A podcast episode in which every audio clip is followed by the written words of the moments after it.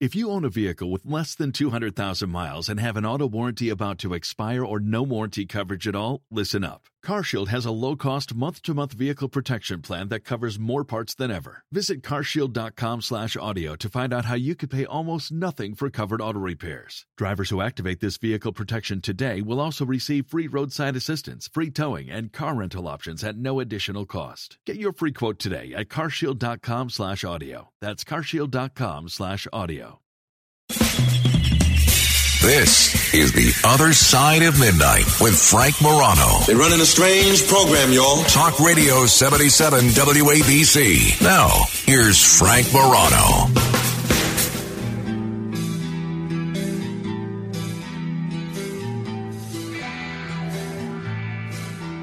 Let me tell you something. If you are having a white elephant gift exchange, I am the person that should be invited. If you're looking for a second person to invite to the aforementioned white elephant gift exchange, my wife Rachel is the second person that should be invited. Let me give you a little context. So, every Christmas Eve at my dad's, you know, usually we'll get something for my father and my stepmother. Maybe they'll get something for us or, or maybe something for Carmine. My siblings and I, we have a no gift policy. We don't get anybody anything for Christmas. But every year, there is what they call a white elephant, or there's uh, different names for it, but a white elephant gift exchange where you bring a gift that could be claimed by anybody. And when it's your turn, one through however many people that are there, you get your chance to pick a gift. And then if you want, you can trade it for another gift that has already been taken. Some people call it Steal Kris Kringle. This has been done for the last maybe decade or so at my dad's house. So, what did my wife Rachel and I do?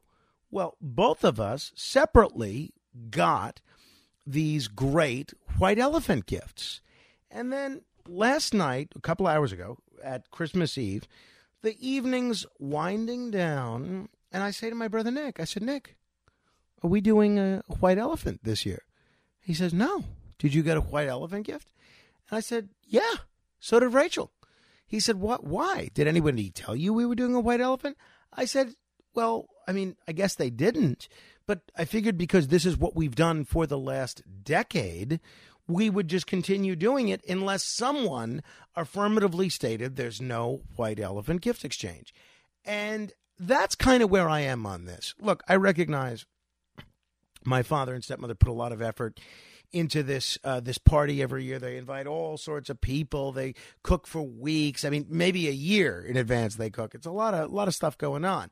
But I don't think it's too much on the family group text to say, hey, by the way, because we have fewer people this year or whatever the circumstances are, we're not doing a white elephant gift exchange. So now my wife and I have these white elephant gifts that we brought with us to my dad's for Christmas Eve that are totally unused. They're wrapped. They're really cool gifts. I'm not going to tell you what they are because, in case you invite me to your White Elephant Gift Exchange, I want to be able to use them. So, if you uh, do want to invite me or Rachel and me both, whatever the case may be, you can email me frank.morano at redappleaudionetworks.com. That's frank.morano at redappleaudionetworks.com. A fun party, nonetheless. This was the first year, at least since I was a child that uh, we had a karaoke machine. Oh, and that's another thing. My dad tells me that my sister Claudia and my brother Alexander chipped in to rent this super nice karaoke machine. And so I go to my brother Nick, there's four of us in all. I go to my brother Nick. I said, Nick, were you aware that Claudia and Alex chipped in to buy this or to rent this karaoke machine?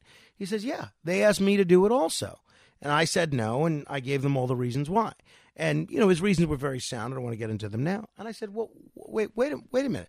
The three of you are on your own private group text, excluding your oldest brother, are making deals about a karaoke machine. I wasn't asked to weigh in on this karaoke machine. Now, it's fine if they want to do something like that. That's nice. And it was nice. Everyone seemed to really enjoy it.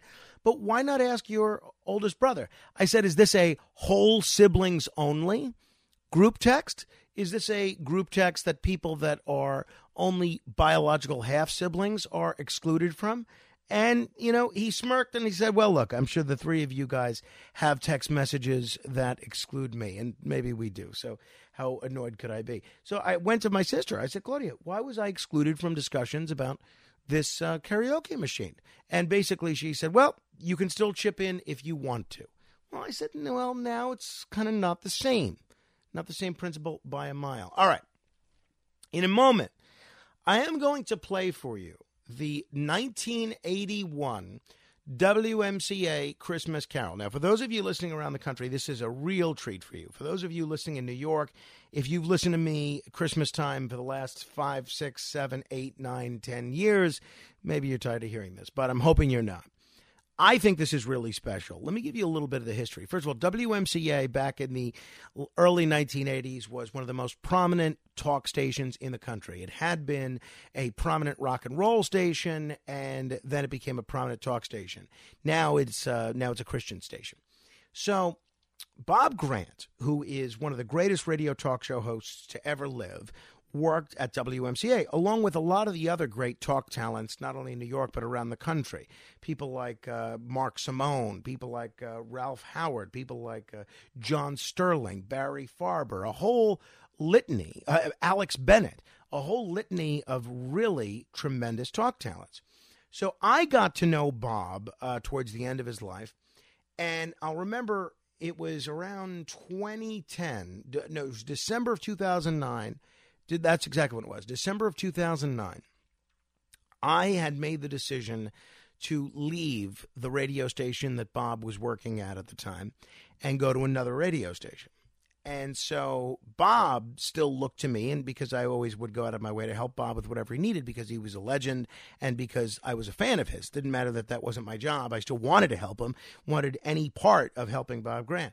So Bob said to me, Uh, look, uh, Frank Morano, we uh, did this uh, Christmas Carol back in 1981, and being a little bit of a ham myself, I, of course, played Ebenezer Scrooge. Now, we have only one copy of this recording, one copy in the entire world, as far as I'm aware. So I would love to play this Christmas of this year. Now, I had made the decision to leave the radio station Bob was working at. So it was a little difficult. I think I'd even given my notice. It was a little difficult for me to just waltz in to this radio station and be greeted as if there was no problem when they really wanted me to stay. They wanted me to stay. And I told them, all right, sorry, I'm going with Curtis and we're going to another radio station. And it was, you know, there was some hard feelings about this. So I drive all the way down to Toms River, New Jersey, about an hour and a half, maybe even two hours. Pick up this recording. No, I, I uh, no. Here's what happened. Bob mails me the tape, mails me the tape to my home. I drive into a radio station that I was no longer even working at at the time, and I try to upload it. The tape is busted. The tape doesn't function. So I email Bob. I said, Bob, I don't know how to tell you this, but this recording, it doesn't work. The tape doesn't work. And so Bob then calls me and he says, All right, well, uh, I didn't want to say this, but uh, there's actually one more recording of this uh, version of A Christmas Carol. Uh, but as far as I'm aware, this is the only recording that exists. So I now I drive all the way down to Toms River. I go then all the way in to Midtown Manhattan and I upload this recording. And let me tell you something, it was worth every second of it. I love it. You're going to hear a lot of great radio voices. Some of you may have heard my interview recently with Mike Thompson when we were discussing the uh, Colin Ferguson situation. He was working at WABC at the time. Uh, excuse me, WMCA at the time and he's one of the voices you'll hear. You'll hear Mark Simone. You'll hear uh, a whole bunch of other Danny Meenan, a whole bunch of other folks that uh, that you know if you've been a fan of radio for a long time, especially in the New York area. And I've played it every year since then. I really do hope everybody loves it. But if you don't, what can I say? I still love it. Somebody uh, reached out to me recently and said, "Oh, I've never liked that version of a Christmas Carol you played because the audio quality is uh, awful and the voices are awful and the production value is corny." Let me tell you something. I absolutely love it. So, without further ado, here is the 1981 version of WMCA's A Christmas Carol featuring Bob Grant as Ebenezer Scrooge.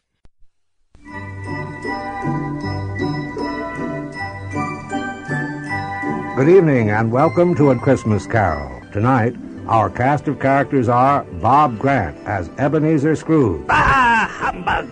Ralph Howard as Bob Cratchit. I'm the luckiest man in the world having such a fine family. Dan Meenan as the Ghost of Christmas Past. Look down, Ebenezer, and think back to your youth. Mark Simone as the Ghost of Christmas Present. Have you never seen the like of me before? Mike Thompson as Scrooge's nephew, Fred. Christmas a humbug?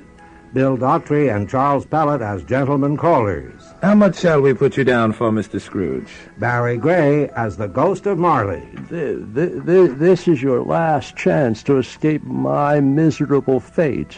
And I am your host, John Scheuer.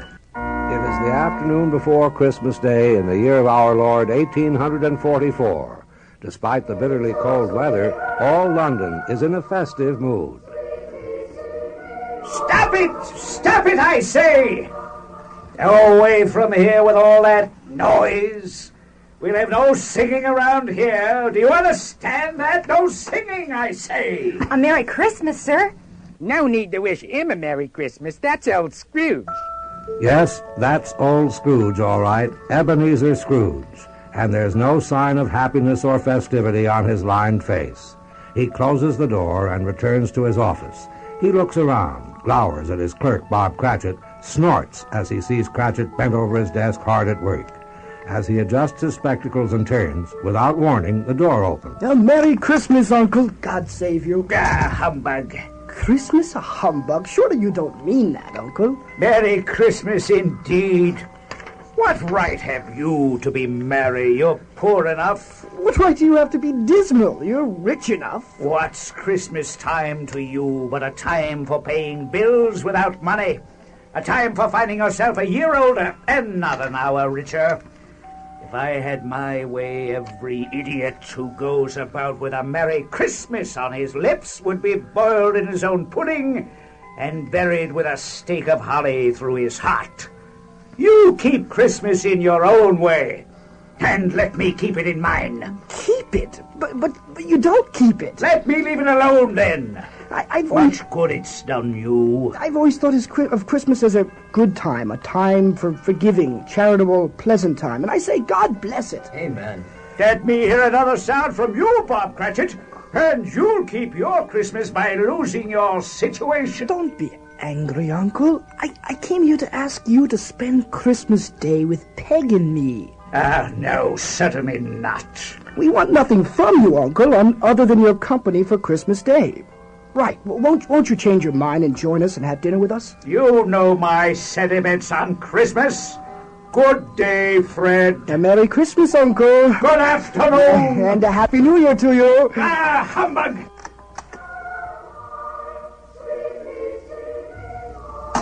Er, pardon me, Mr. Scrooge. What is it? There's a gentleman here to see you. What about Cratchit? He didn't say, sir. Ah, good afternoon, sir. I have the pleasure of addressing Mr. Scrooge or Mr. Marley. Mr. Marley, my former partner, has been dead these seven years. He died seven years ago this very night. And I have no doubt his liberality is well represented by his surviving partner. What do you want? At this festive season, Mr. Scrooge, we try to make some slight provision for the poor and destitute. Many thousands are in want of common necessities. Are there no prisons? Oh, plenty of prisons. And the workhouses, are they still in operation?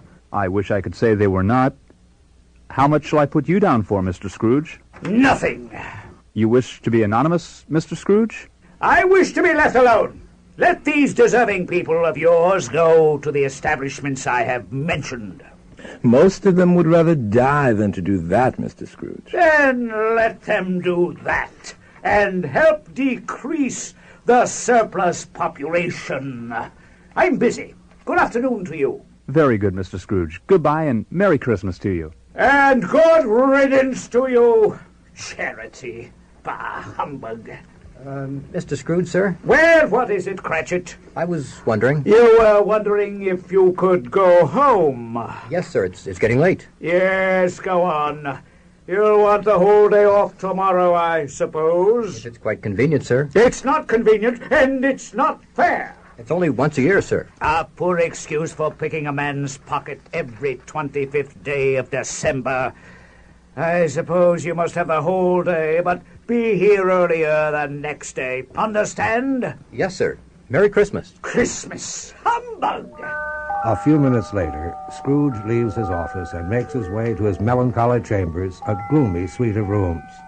By the light of a single flickering candle, he eats a cold supper. And then, to save lighting his stove, Ebenezer Scrooge retires for the night. The minutes tick away. Scrooge sleeps uneasily, tossing from side to side, and then awakes with a start to a loud clanking sound. Walking toward him, dragging a heavy chain, is a gray, dim figure which stops at the foot of the bed. Who, who are you? Wh- What do you want? Who are you?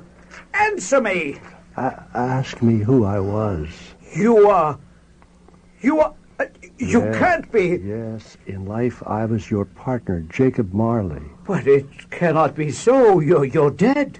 You don't believe in me? No. You're, you're nothing but a, an undigested bit of beef, a, a blot of mustard, a, a crumb of cheese. You are wrong, Ebenezer. I am the ghost of Jacob Marley. Why do you come to me? It is required of every man that the spirit within him should walk abroad among his fellow men and travel far and wide. And if that spirit does not go forth in life, it is condemned to do so after death. No. No, no, no. I, I, I don't believe it. It is then doomed to wander through the world. You, you, you, you are chained, Jacob. Tell me why. I wear the chain I forged in life. I made it link by link, yard by yard.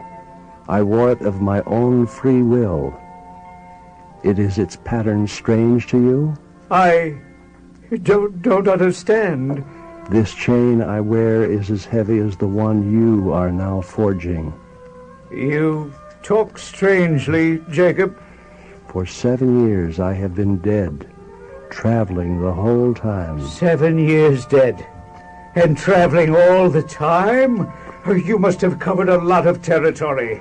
No rest, no peace, only remorse. But you were always a good man of business. Business. Mankind was my business. The common welfare was my business. Charity, mercy, forbearance, benevolence were all my business. But I heeded none of these. Instead, I thought only of money. And what is wrong with making money? That is your weakness, Ebenezer, as it was mine. And that is why I'm in here tonight, part of the reason for my penance. I am here to warn you, to help you escape my fate.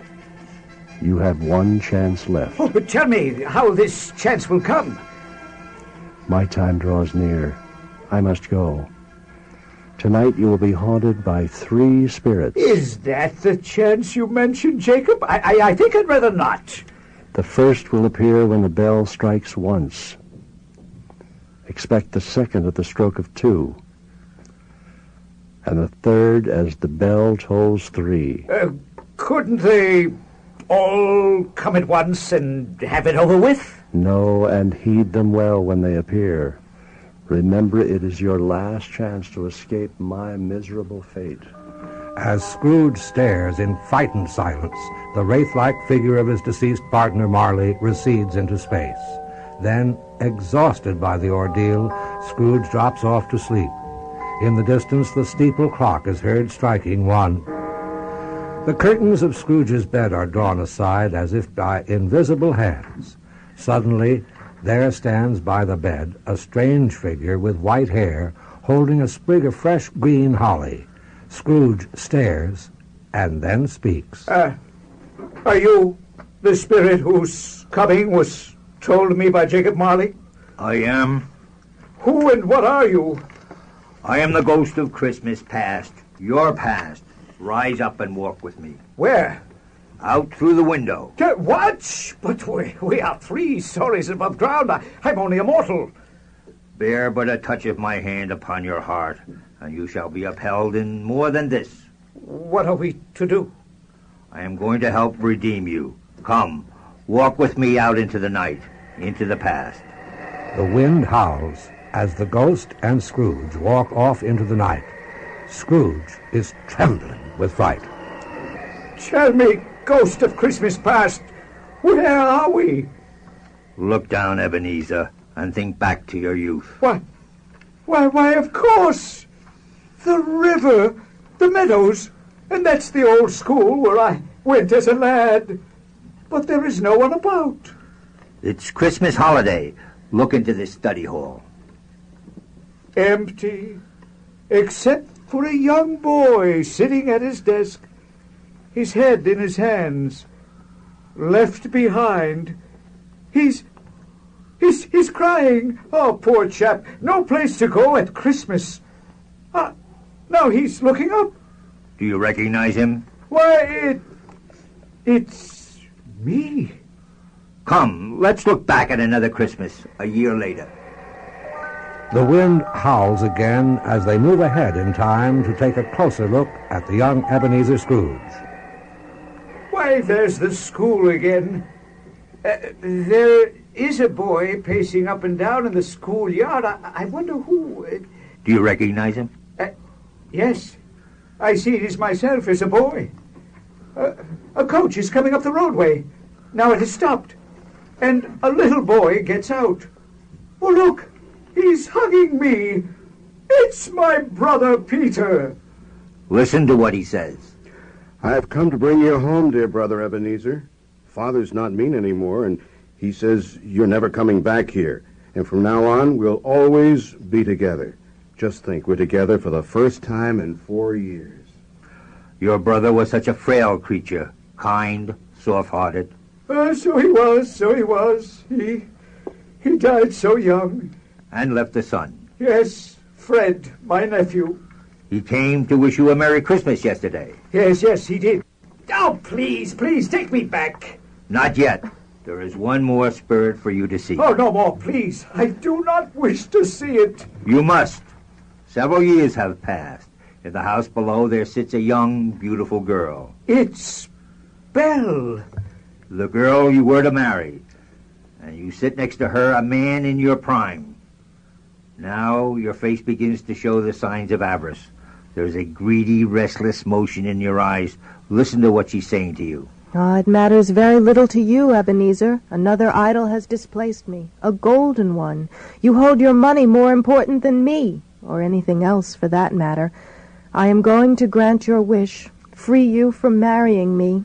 That is what you desire, Ebenezer. I feel very sorry for you. Spirit, show me no more. Today, Belle is a happy woman, surrounded by her fine children. Those children might have been yours if you hadn't been so selfish. Oh, take me back. I beg of you. Scrooge had seen enough of the past, and his pleas to be returned to the present are heard. The steeple clock strikes twice, and Scrooge finds himself back in his bedroom. Slowly, his door, though bolted, swings open. Good morning, Ebenezer. I'm the ghost of Christmas present. Look upon me. You're practically a, a giant, yet you have a young face. Have you never seen the like of me before? Never. I have many brothers, over 1,800 of them, one for each Christmas since the very first. A tremendous family to provide for. Touch my robe, Ebenezer, and come forth with me. I trust you'll profit by your journey. We have little time, and there is a place we must visit. It's a very poor house in a very poor section of London. Mark Simone as the ghost of Christmas present. What will happen? Will Scrooge learn his lesson? We'll find out straight ahead. The Other Side of Midnight with Frank Morano. With crime running rampant in New York, you need to keep yourself and your family safe. Obtaining your concealed carry firearm licenses can be difficult and time consuming. That's where myfirstpistol.com comes in. They'll help you secure your concealed carry license. If you're looking for a pistol, premise, rifle, or shotgun license, call 347 559 7052. 347 559 7052. You must have a valid firearm license issued by the NYPD to purchase, possess, or shoot a handgun or pistol in NYC.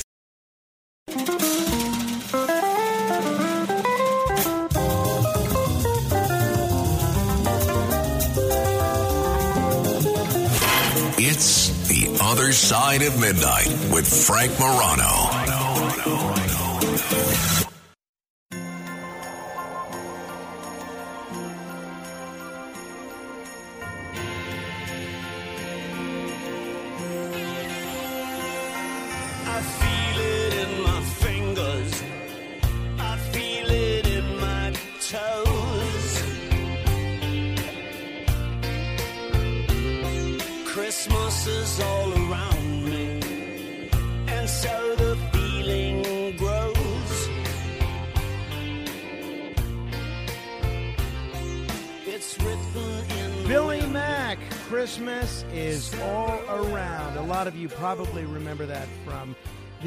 Christmas film Love Actually, which came out 20 years ago, the same day as Elf, ironically enough. You know, I, I didn't see Love Actually until about uh, five or six years ago. My wife, my then girlfriend, showed it to me, and uh, she was always a fan of it. She watched it just about every year, still watches it just about every year. I liked it. I liked it, and uh, I, I think, as far as I'm concerned, the best thing about the film, other than the incredible performance of Alan Rickman, is this particular song. It's not only a great subplot within the film, but it's just a great song in its own right. All right. When last we left Ebenezer Scrooge, he was guided by the ghost of Christmas present, aka Mark Simone. Let's see how things turned out. This one directly below it. Indeed it is. Who may I ask lives here? An underpaid clerk named Bob Cratchit. Uh, the Bob Cratchit that works for me? The very same. That woman. Th- th- those children. His wife and family. Why, that's Cratchit coming up the stairs now. He's uh, carrying a young boy. His youngest child, Tiny Tim. The child carries a crutch. Because he is crippled. Uh, uh, bu- but the doctors. Uh, Cratchit cannot afford a doctor, not on 15 shillings a week. oh, but. Uh, Shh, listen. Good afternoon, everyone. And a most Merry Christmas. Father, Tiny Tim. Merry Christmas. Welcome. Tiny Tim, sit next to me. Father, let me take your muffler. And how did Tiny Tim behave at the church? As good as gold and better. I was glad to be able to go to church. That's because I wanted the people to see I was a cripple. Now that's a peculiar thing to say, Tiny Tim. No, it isn't. That's because I was in God's house, and it was God who made the blind able to see, and the lame able to walk. And when the people at church saw me in my crutch, I was hoping they would think of what God can do, and they would say a prayer for me. I, I I'm certain they prayed for you. And one of these days I'm going to get well, and that'll mean I can throw away this crutch and run and play like the other boys. You will, Tim, one of these days. And now, Mother, the big question. When will dinner be ready? It's ready now, just about the finest goose you've ever seen. Martha, you carry it in. And Tom, you fetch the potatoes and turnips. And Dick, set the chairs around the table. And I'll sit between mother and father. And this is going to be the best Christmas dinner anyone could hope for.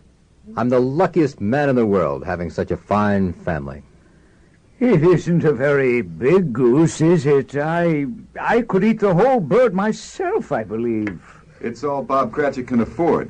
His family doesn't complain. To them, that meager goose is a sumptuous banquet. But more important, much more important, Ebenezer, Y- yes? they're a happy and united group. Look at their shining faces. Listen to them. What a superb dinner we've had. The tempting meat, the delicious dressing. And the plum pudding, father, don't forget that. The pudding was the greatest success achieved by Mrs. Cratchit since her marriage. Thank you for the compliment. I must confess it was good. And now for the crowning touch, the punch. Oh, the punch. Good. the Wonderful. punch. Ah, oh, love punch. Great. Here we are. Get your glasses. So the members of the Cratchit family clinked glasses in a Christmas toast. First to the founder of this feast, the man who made it possible, I give you Mr. Scrooge. Mr. Scrooge, indeed. Oh, I wish I had him here. I'd give him a piece of my mind to feast upon, and I hope he'd have a good appetite for it. My dear, the children, remember this is Christmas Day. He's a hard, stingy, unfeeling man. Now, you know he is, Robert. You know better than anyone. My dear, remember Christmas Day. Oh, I'm sorry. Very well. I'll drink to his health. Long life to him. A Merry Christmas to him. To Mr. Scrooge. To Mr. Scrooge. And now a toast to us. A Merry Christmas to us all. God bless us. God bless us, everyone. Spirit, tell me, will Tiny Tim live? I see a vacant seat in the chimney corner, and a crutch without an owner, carefully preserved. If these shadows remain unaltered by the future, the child will die. Oh, no, no. Oh, no, kind spirit. Say that he will live, that he will be spared. Why concern yourself with him? Isn't it better that he die and decrease the surplus population? Oh, but these poor people must be helped. Are there no prisons? And the workhouses, are they still in operation? Oh, do not taunt me. Come, it's time for us to go. I, I wish to remain. I can remain no longer. Touch my robe and we shall go. The wind begins to howl again, and Ebenezer Scrooge shortly finds himself standing outside his lodging. A heavy snow is falling, blanketing a sleeping London. There's a steeple bell. It is still early Christmas morning. Ebenezer, Ebenezer Scrooge. You are the third and the last. I am the ghost of Christmas yet to come. You are about to show me shadows of the things that have not happened but will happen in time before us. Is that so, Spirit? Yes, Ebenezer. I fear what I am to see. But Scrooge's fear meant nothing to the ghost, and as the wind rose up, they ventured into the night once again. Why do we stop here on this street corner, Spirit? Those people standing there, do you know them? Why, yes, I do business with them. Their conversation is interesting. When did he die? Last night, I believe. I thought he'd never die. What has he done with his money? I haven't heard. Left it to his company, perhaps. Well, one thing is certain. He didn't leave it to charity. Are you going to his funeral? Well, not unless there's a free lunch provided. A very good point. Can't say that I blame you. Spirit, this dead man they were discussing, who is he? I will show you. Come into this room with me. There is a bed in front of you. On it lies a man. That is, the body of a man. One of those gentlemen on the street we're talking about. And no one has come to claim his body. No one, for he left not a friend behind him. Come closer and look into his face. No! I would if I could, but I, I haven't the power. Then follow me, Ebenezer Scrooge, to yet another scene. Look here, Joe. Here's our chance. You're not going to take his things, are you? Why not? He won't miss him, not a dead man. No, I suppose not. Every person has a right to take care of themselves. He always did. Now open that bundle, Joe, and tell me the value of it. What do you call this? Bed curtains? Ah, bed curtains. Don't drop that oil upon the blankets now. His blankets? Who else's? He isn't likely to be cold without 'em, I dare say. Oh, Spirit, let me see some tenderness connected with death. If, if I don't, that lonely body in the dark room will ever haunt me. Yes, I know of such a home, one where there is tenderness connected with death. Over here on the poor street and in this dismal house. But this house, what? Why, yes, I've been here before. Bob Cratchit, my clerk, lives here. There is Mrs. Cratchit and her oldest daughter, Martha. Your eyes, Mother, you'll strain them working in this bad light. Oh, I'll stop for a while. I wouldn't want to show red, tired eyes to your father when he comes home. Say, it's, it's time he was here. Past it, rather, but these days he walks slower than he used to, Mother. Well, I have known him to walk with Tiny Tim upon his shoulders very fast indeed. He was very light to carry, and your father loved him, so it was no trouble. Uh, th- there's someone at the door, Martha. It must be your father. I'll let him in. Hello, Father. You look tired. You're late tonight, Robert. Yes, I'm late. I'll get some tea for you. Thank you, Martha. You went to the grave today? Yes, I wish you could have gone. It would have done you good to see how green a place it was. I'll see it soon. I promised him I would walk there every Sunday, my poor tiny Tim. At last he's rid of his crutch. Yes, at last. Our poor Tiny Tim. Scrooge turned from the Cratchit family with an anguished cry. Oh, tell me, Spirit, why did Tiny Tim have to die? Come, there is still another place to visit. When you see the next place I am taking you, perhaps you will understand. Is this a graveyard? Why, why do we stop here? Look at that tombstone. Read the name on it. Before I do, answer me one question. Are these the shadows of things that will be, or are they the shadows of things that may be? Read the inscription on the tombstone. It reads Ebenezer Scrooge. No, Spirit! Oh, no, no, no! Hear me! I am not the man I was. I will not be like the man you have just shown me. I will honor Christmas. Are you certain of this? Oh, yes. I will try to keep it alive all the year. I will live in the past, the present, and the future. I will not shut out the lesson that all three spirits have taught me. Oh, tell me there is hope, that I may rub away the writing on this stone. We shall soon see. Uh, uh, uh, tell me there is hope that I may rub away the writing on the stone. Uh, uh, uh, what am I holding on to? The bedpost. I, I'm in my own bed. Home. Those bells. It must be Christmas. I wonder if it really is. Scrooge ran to the window, and as he did, the sound of church bells filled the room. You boy, down there. Yes, sir? Did you call me, sir? Uh, what day is today, lad? Today? Why, Christmas Day. And to think the spirits have done it all in one night. What did you say, sir? Uh, do you know the poulterers on the next street? I should say so. An intelligent boy. A remarkable boy. Uh, do you know whether they've sold the prize turkey that was in the window? The one as big as me? Oh, delightful boy. Uh, yes, the one as big as you. It's hanging there now. Uh, go and buy it. I am in earnest. Here is the money. Catch! Deliver it to Bob Cratchit on Golden Street in Camden Town. But, sir, there'll be considerable change left over. Keep it, lad. oh, thank you, sir. Don't let Mr. Cratchit know who sent the turkey.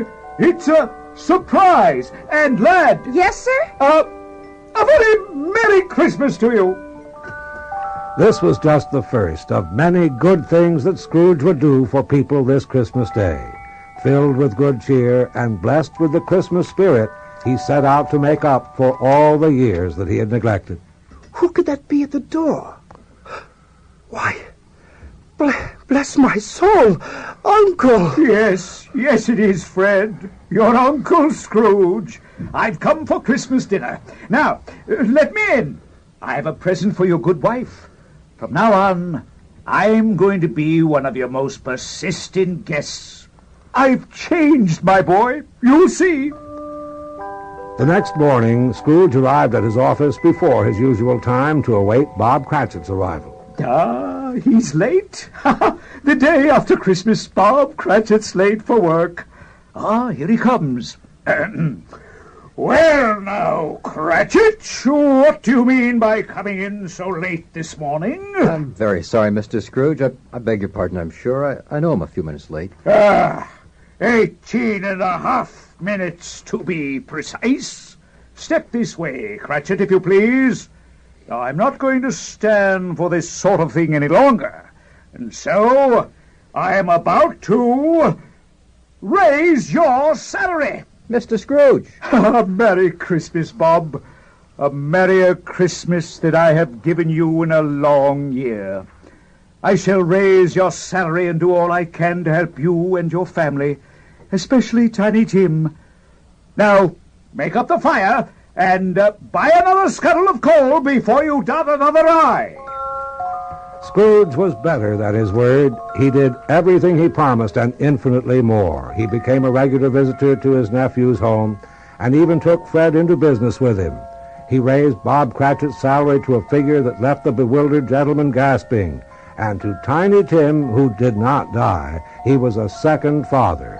He provided doctors for the little lad, and very soon Tiny Tim will have his wish. He will be able to throw away his crutch and run and play like the other boys. As for the three spirits, Ebenezer Scrooge never saw them again. That was due to the unchallengeable fact that Scrooge, for the rest of his days, helped keep alive the spirit of Christmas. And so, as Tiny Tim observed, God bless us, everyone.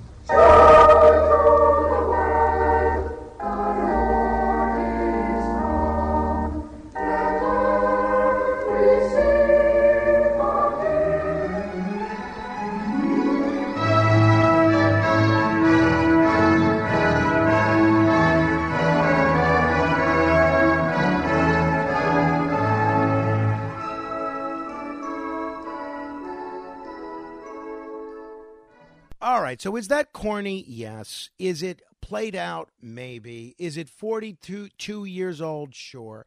I still love it. I hope you do as well.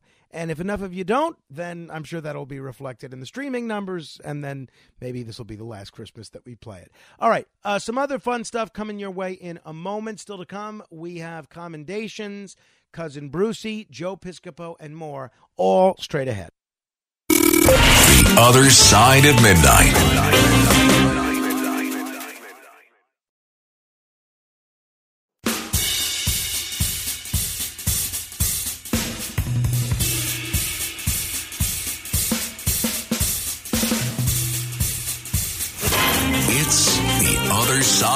Midnight with Frank Morano.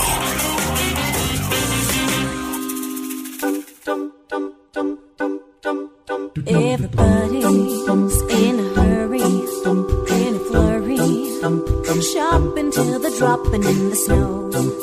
Kids are crying, dogs are barking, catching up with folks we barely know.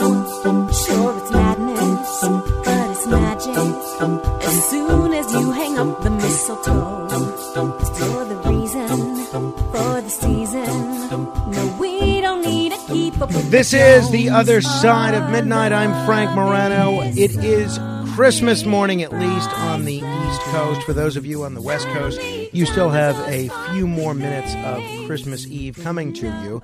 And uh, a lot of times people will ask me, Frank, you know, we'd love to get you something for Christmas. What can we get you? Well, you really don't have to get me anything. But if you really insist on getting me something, one, the most important thing that you could do is spread the word about this show, is uh, subscribe to the podcast, listen to the live stream. If you ever can't listen to the live stream, set your alarm to listen to the app during the hours that we're on anyway.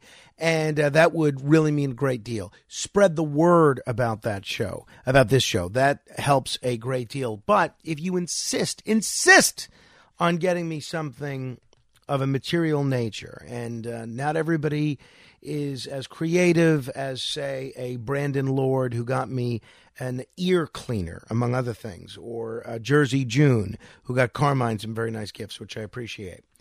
Let me just tell you the one thing that I think I really would like for Christmas this year is a subscription to the Glenn Greenwald Locals subscription. Now, Locals is not something I even knew about, but Locals is a byproduct of Rumble, and it allows you to pay, I don't know, $5 a month to give a little extra support to the journalists that are producing this kind of independent media. And uh, it allows you to get full transcripts of his show, which makes it a lot easier for me to steal from uh, Glenn Greenwald. So, uh, a lot of you have written saying, What can we get you, Frank? What can we get you? If you absolutely must get me something, which you certainly don't need to do, then a uh, subscription to the Glenn Greenwald Locals would certainly be appreciated. But you really don't have to get anything. All right. Um, I'll tell you one thing that I would like, and this is not a gift from you; it is from my my bank. Is a debit card. I mentioned the other day that my wife lost my debit card. I gave her my debit card and she lost it. She went to go buy groceries and she lost it. And so now I have no debit card. So if I need to withdraw cash at a time when the bank is closed, I'm out of luck. If I need to purchase gasoline when I don't have cash on me, I have to use a credit card. So my wife, I'm I belong to a small bank I, because I believe in small banks. I don't like all these bailed out banks that got TARP money and they're bailed out by the taxpayers and made all these mortgages that they shouldn't have been making. So I like small banks. I like small community banks, but that comes with a fair number of drawbacks. One, if I'm ever out and about somewhere and I need an ATM, a lot of times it can be difficult to find. The other thing is there are a lot of things that apparently these big banks all do that my bank doesn't. For instance, when I lost my debit card, I tried to call them and I was able to cancel it, but then I wasn't able to reach anyone at the bank to request a new one. Finally, two days later, I'm able to reach someone at the bank and they said, All right, well, can you come in? You got to come in and go through all this paperwork and we'll get you a new debit card. So I mentioned this to my wife and she says, You know, with a big bank, I think she's Bank of America. With a big bank, all you have to do is fill out a quick form online, literally click two boxes, lost my debit card, and they just send you a new one a couple of days later. And so, all right, I go to the bank, and as we're going there, my wife was with me. She says, All right, see if, because you may need cash or you may need to use your debit card, see if they can give you a temporary debit card. I said, Oh, okay, that's good. So I go there. This is on uh, Saturday. And I say, um, all right, explain the situation. They said, okay, good. You're going to have it probably in seven to 10 business days. Okay, thanks. And then I said, well, is there anything you could do to give me a temporary debit card? And they said, oh, no, sorry, we don't do that. So for the first time, literally, in my entire life, I am thinking about joining up with a big bank that has ATM locations in multiple places and that can give me a debit card if it gets lost by my wife again. So we'll see. I don't know, uh, but you know, there's just something nice about small banks and small banking that I love. I'm not going to say which bank that I belong to. One, because they're not an advertiser, and why should I give them any play? But two, because I don't want to sound like I'm bashing them when I've been a, a customer of theirs for a long time, and they do a lot of great work in the community. All right. Coming up in a moment, we have uh, commendations, Joe Piscopo, your phone calls, Cousin Brucey, and more on this, a special Christmas edition of The Other Side of Midnight. Until then, keep asking questions.